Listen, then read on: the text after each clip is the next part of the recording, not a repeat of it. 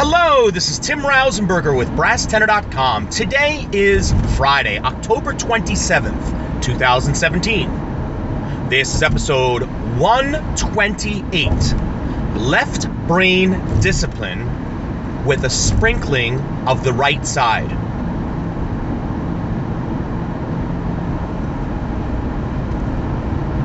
Before we start today's podcast episode, I would like to give a heartfelt thank you to all of you out there who have been supporting my podcast channel. It means everything to me when I look at the number of views for so many different episodes, and my goal has been all along to vary the topics, try to keep things as fresh as possible, but as different as possible. And I think I speak on behalf of all podcasters. The greatest compliment you can give to any of us is to share our material, like it, forward it to your friends, because we all do this for free. At least I do, anyway. And actually, I'm not even doing it for free. I actually have to pay to podcast. It's per month and it's not much, and I do it as a gift for everyone. One thing I will add is that there are many podcasters out there like myself who also do have our full time jobs, and we also present some of these topics in masterclass, workshop, clinic uh, style form. So if you or someone you know uh, would like me to come to whatever your setting is, your, your work setting, whether it's a school, whether it's a business, and speak on any of these issues, uh, please contact me. This is something that uh, I also enjoy doing a great deal, and I hope that in listening to these episodes, you get an idea that I like to think of myself as a pretty well rounded person who's up on current events. With that said, I bring you this episode Left Brain Discipline. Now, one of my favorite things to do to just relax is tune into YouTube and pull up just really silly videos. Really goofy videos, ones that are completely nonsensical. I also like to pull up comedians. I love comedians. I always have. And there's really, there are very, very few comedians I don't like. I like all different styles of humor. I particularly love dry humor. But there was a comedian, and I don't want to say his name, but I, I have no idea how I never heard of him. And he is absolutely one of the most innovative, not only comedians, but speakers. Almost a quasi, kind of a, a George Carlin type and he's been around for quite some time. And I was listening to one of his skits, and he discussed the left brain and the right brain.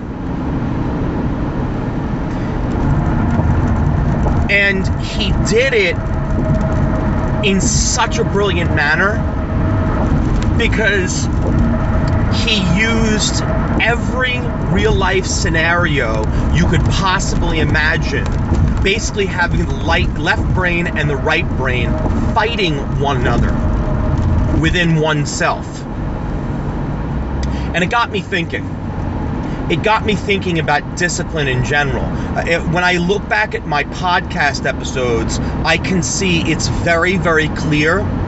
People are looking for ways to discipline. People are looking way. I know teachers are looking for ways for their classroom management, and I think this is going to shed a lot of light for uh, on the situation.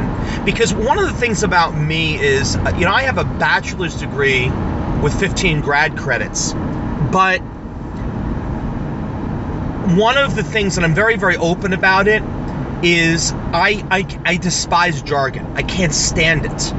I, I I am have never been the type to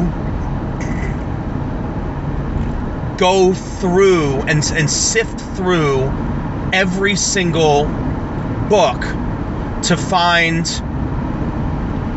every ounce of terminology that exists, especially when it comes to things relating to psychology, relating to teaching, relating to music. And it doesn't mean that I don't know it.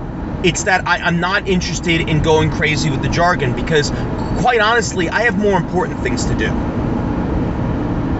And one of the things I'm realizing about myself is that, like, for instance, differentiated instruction.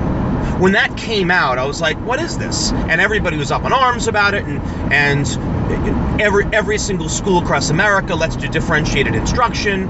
And I never realized I, have always been doing it. I've always been doing it. I've been doing it since my first year of teaching. Even when I was a rookie, I've differentiated my instruction. Now, part of that is because music teachers in general, the ones that know how to teach, do that. We differentiate all the time. But I never realized to what extent I was doing it. So all of a sudden, I'm now being asked by administrators, well, show us. Well, I have been showing you. I've actually been showing you the entire time when I've been teaching. I just haven't written it down. And that's been the case with many other things. Uh, it's it's as an example, and I'm very open about it when I call parents. When I have a 504 or an IEP in the schools, a lot of that information, and I always tell administrators this, always, I've always been very open about this with administrators. The information can never be current enough those evaluations are so tedious and they take so much time. And I give the caseworkers, the child study workers, so much credit for the time and the effort that you need to put into that paperwork. The thing is, you can't do it weekly, you can't do it daily. You're lucky if you do it twice a year, and more often than not, it's done once a year. So when I get a student in September, the last report is usually written in May or June. Well, a lot could have happened over the course of those three or four months, particularly over the summer. There could have been a traumatic event that happened in that child's life, and I want to know. So what I do is I, I call this, the parents up, and I'll say, "Hi, I'm aware that your child has a 504 and an IEP. First of all, when you when you do that and you call up a parent, a parent is elated to hear this. Because parents rarely receive this particular phone call relating to this, particularly about children who have 504s and IEPs. The fact that you are contacting the parent you are letting them know, listen, I just read it, even though by law we're required to read them. I just read it and it was 20 pages long. You know it's 20 pages long. You know as well as I do, there's a lot of technical jargon in there. And it's not that I haven't read the jargon, but make more sense of this for me. And you're not going to come off as being incompetent, you're going to come off as being real. Parents will appreciate that a great deal, and then they'll fill you in on what's going on and, ha- and what makes their child their child tick. So, as for left brain discipline, I never realized it until I heard this comedian, but I've always been practicing left brain discipline. And over the years, it's only strengthened. I think that earlier in my career, I had a mix of left and right brain, right brain. I'm having some problems speaking today. Left brain and right brain discipline. I think I had a combination of the two. Now, it's almost exclusively left brain with a sprinkling of the right. Let me explain. I'm not going to go into a full dissertation on what left brain and right brain are all about. That's something for you to do on your own. But what I can tell you is this left brain is just the reasonable, rational, logical side of viewing any particular situation. Whereas the right brain is going to have the emotional impact and your feelings.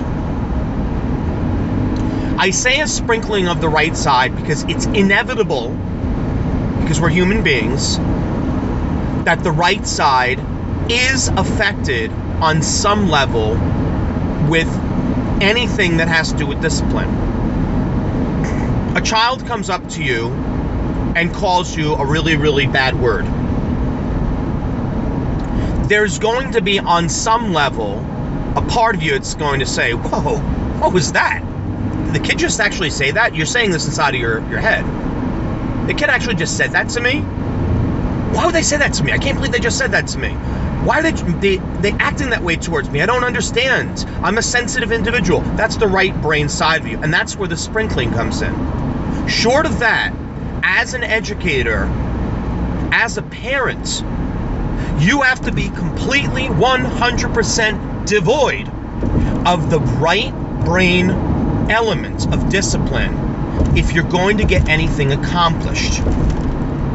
Because if if you don't, you wind up making it exclusively about you. And that falls under the word selfish. This is not about you. There is a reason the child chose to call you that name. Maybe they genuinely do not like you. And they don't like you because of things they've seen, things you've done to them, things you you they have seen you do to others, things that they've heard about you.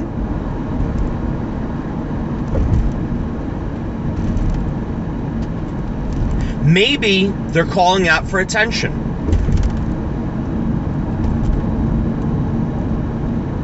Maybe they're having lots of issues with their family or with friends or just issues with themselves in terms of their own identity and how they fit in to this big picture called the world.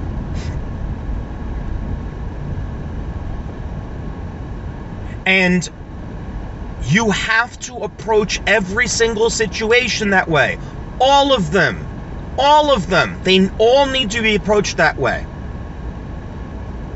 Because no rational human being, short of someone who actually ha- genuinely has an extreme disorder or an illness, something like like Tourette's, for instance, which is a very very serious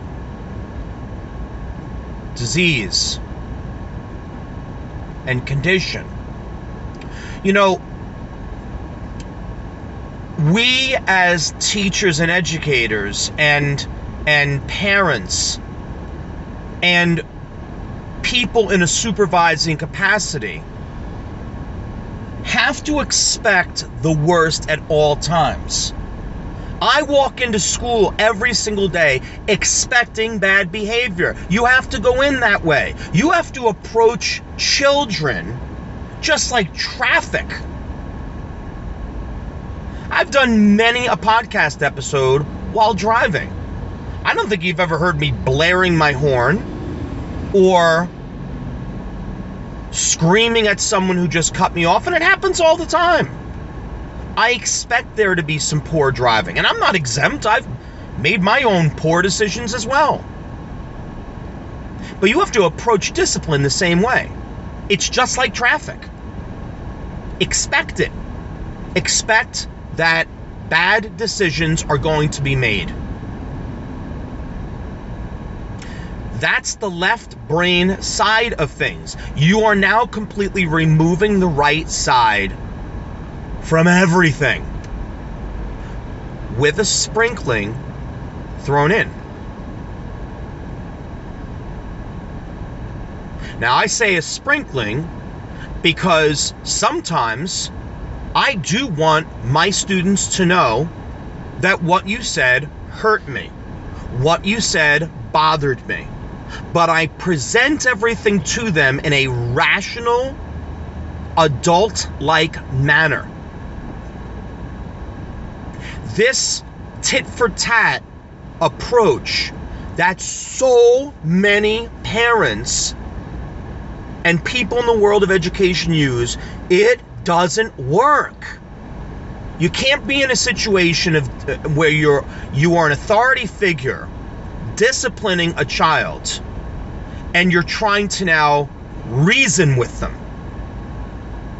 And you are speaking them in, in, in, or the, the other end of things where you are you have now decided to attack them because they said something about you.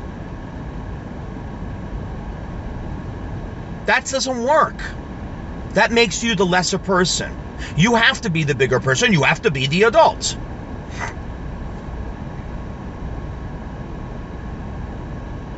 I have had every single every single form of discipline imaginable in my all my years of education because I've taught in every single style of environment.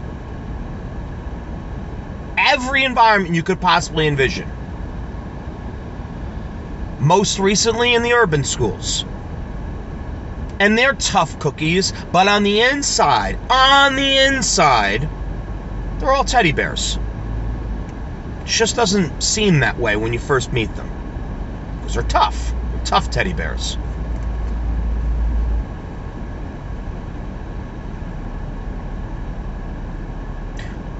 When a student, you ask a student why he or she did what they did, listen to them.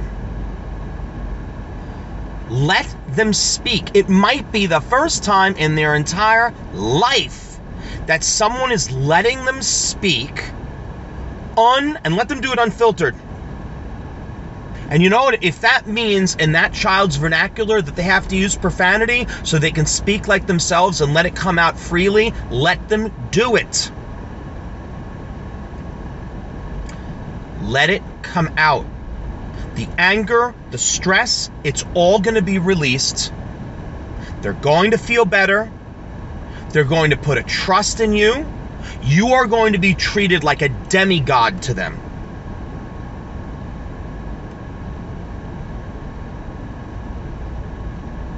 For simply listening. And it takes time. And sometimes it doesn't happen overnight. And my students always know that if you get to a certain point, where there are certain things that are being discussed and are going beyond my scope, it's going to be time for you to truly get some help in the form of a guidance counselor, and then the guidance counselor and let that person do it would probably make a recommendation for him some type of therapy.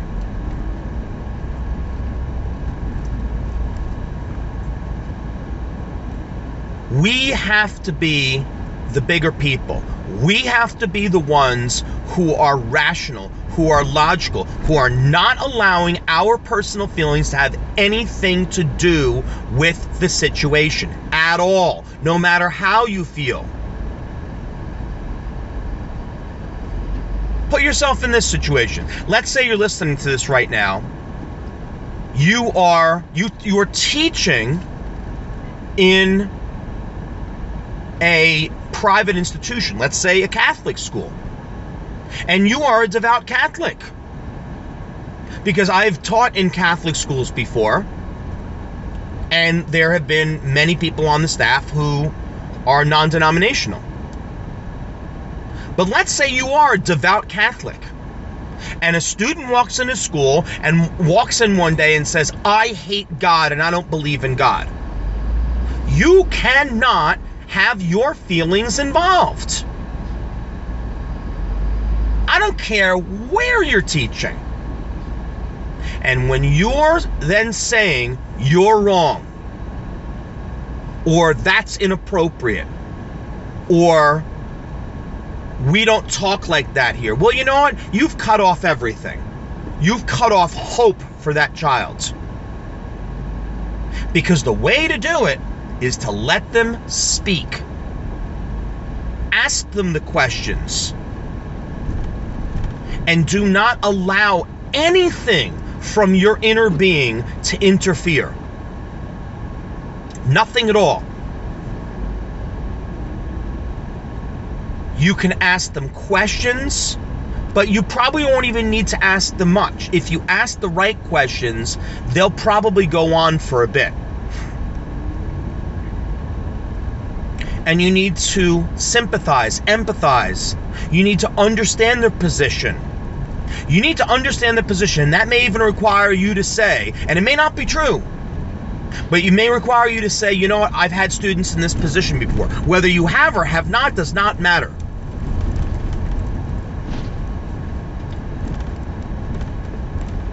And say that you understand. And perhaps you've been there before. Can you be a big enough person to actually say, you know, I've been there before and I understand what you're saying? Or are you so terrified of letting your students know anything about you at all that you're unable to share something like that with them?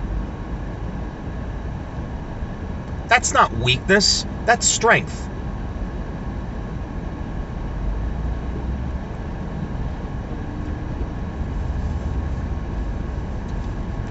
Left brain discipline is the only way to discipline.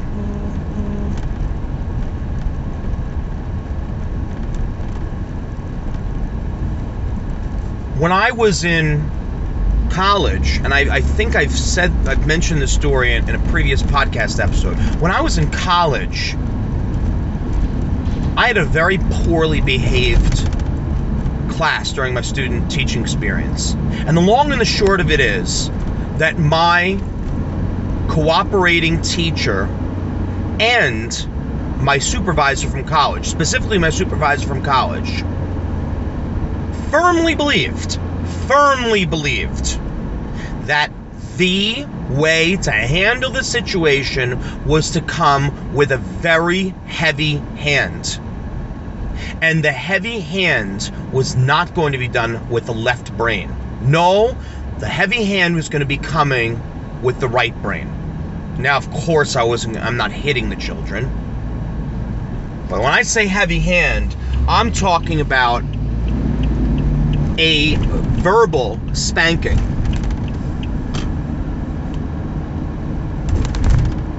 One that was going to leave a mark. And I did it, and I planned a blow up on the class. And it was hard because one of my biggest issues when I was in college and high school and going all the way back was whenever I'd get angry, I was was I was almost incapable of blowing up about something without using profanity. That's what I was most scared of. Is cursing at students.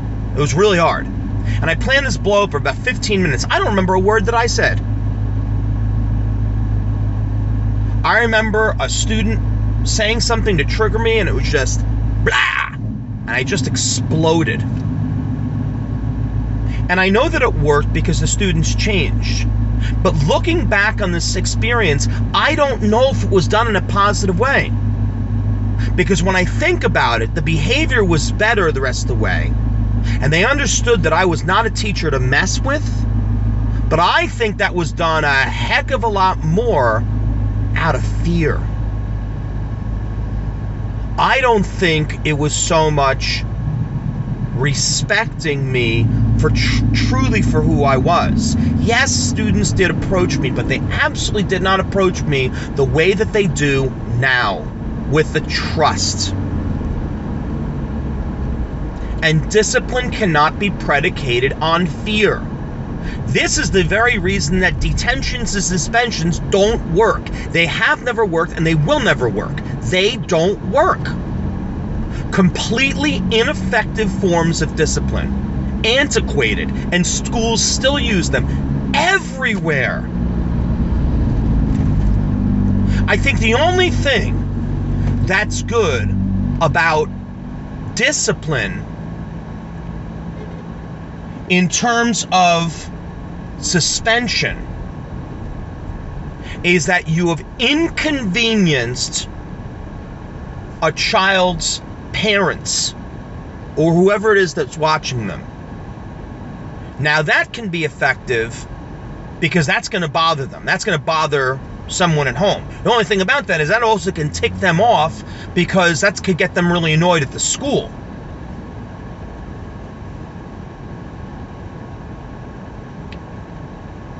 But detention and suspension, unless you're told by an administrator that you must do it, don't do it. Don't do it.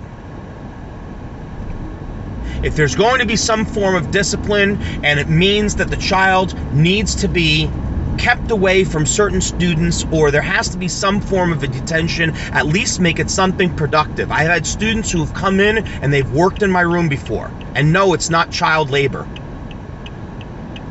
They've come and worked in my room, and while they're working, I've had discussions with them. Just basic conversations.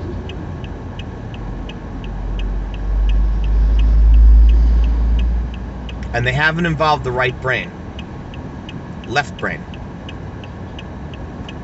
We have to be rational, logical, we can't speak with our hearts when it comes to discipline. That's the wrong time. The second you find yourself yelling, which I've always said, the second that you yell, you've lost some element of control, as well as respect. When you can completely and totally eradicate the right brain as the central form and the exclusive form of your discipline, my goodness, are you going to make tremendous strides in this crazy world of ours. I wish you all the best with this particular episode and all that I have to have offered with it, and hopefully it's been helpful in some way to you. All the best.